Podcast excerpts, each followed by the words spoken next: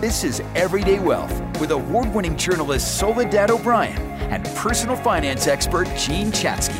So, Andy, when I, I think about investing in the market, I often think about it the same way as loaning people money. It's a risky decision and you might not get it back. Like, that is how, I guess, psychologically, I've managed to wrap my head around investing because I, I, worry that if I'm really closely tied to, I need to make this back exactly at this date so I can do X, Y, and Z, uh, I think I'd be more stressed, right? Um, I think it's about calculated risk. So one of the things that that we always try to do is there's there's kind of an underlying plan that has a lot of different goals in it, right? Some people know that they want to retire at X date or think that they want to retire at X date, or some people want to have X amount of money to live on all the way through retirement. So when we build these plans, we have these kind of different modular goals.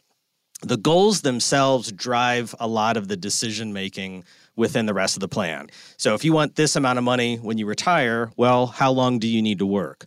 Or if you know that pensions are going to start at a certain date, what do you need to do with Social Security? When you talk about investing and taking on risk, a lot of what we're trying to do is we're, we're really trying to find the least amount of risk necessary that you got to take on for you to be able to reach your goals. So if you want 10 grand a month in retirement and you've saved not that much money, you might have to work longer or save more or take on more risk. So, this decision about how to invest in the market, no matter what the market is doing, it's not so much, oh my gosh, I need to do this because this is what the market's doing. It's what does my plan say? What are my goals? What am I trying to solve for? And then that's how you choose to take on that calculated risk that I was talking about. The risk that people don't think about is the risk that you're taking when you're not investing, when you're just sticking mm. your money in the bank. And oh, that's oh, absolutely. particularly true right now. I mean, we've got inflation. I was talking about it before at these incredibly high rates. You put your money in the bank after taxes and inflation, you are losing a substantial amount of money. If you're not investing, you're not even keeping up. It's not a perfect way to think about it, but I would tell people, you know, take the rate of inflation. You know, you were talking about CPI, Fed looks at PCE, personal consumption expenditures. So you, you basically take these numbers, put a negative sign in front of it. That's what you're losing by having these stockpiles, these mounds of cash in checking and savings, money market, CDs. I mean, you love seeing it, right? You think that it doesn't change value and you're okay earning a pittance from the bank. Well, the problem is you have to maintain your purchasing power. Look at what's happened over the last couple of months and they think that it's going to continue forever it's not going to continue forever. We don't know when it's going to stop, but I've been doing this a long time. This isn't my first rodeo. And so people have all of these thoughts back from, you know, 99, 2002, 2003, 2006, 08, 09, um, 2012, Brexit, 2016, uh, 2020. If you're only looking at the last three months and thinking that that's how life is going to continue down the road, you're stockpiling cash, you think that you've got it made. Meanwhile, inflation is just eating your lunch in the background, and you are losing a lot more with that lost purchasing power than you could ever imagine.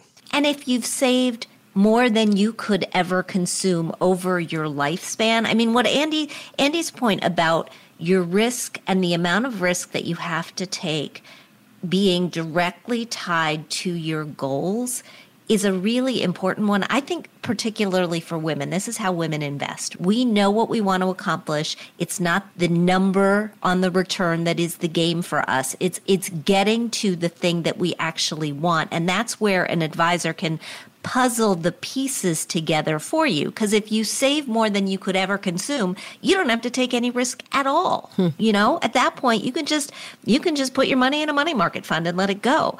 But if you need your money to work for you, that calculated risk and how to do it in a way where you're not trying to make up for a lack of saving with too much risk. That's the dance. That's where the value of an advisor comes through for me. Not all financial planners are created equal. See why partnering with the right wealth planner could have a significant impact on your financial future, especially with today's market volatility and economic uncertainty. Join Edelman Financial Engines for a new webinar, Why Choosing the Right Wealth Planner Matters, on Tuesday, July 19th at 3 p.m. or 8 p.m. Eastern Time. I'll be the host, and together we'll walk through how you can benefit from an integrated planning approach that helps connect the important parts of your financial life, including tax, estate, and retirement income planning. Why only one type of advisor is legally obligated to serve your best interests, and how to talk fees, which arrangement helps mitigate conflicts of interest. The webinar is on Tuesday, July 19th at 3 p.m. or 8 p.m. Eastern. You can register right now at planefe.com.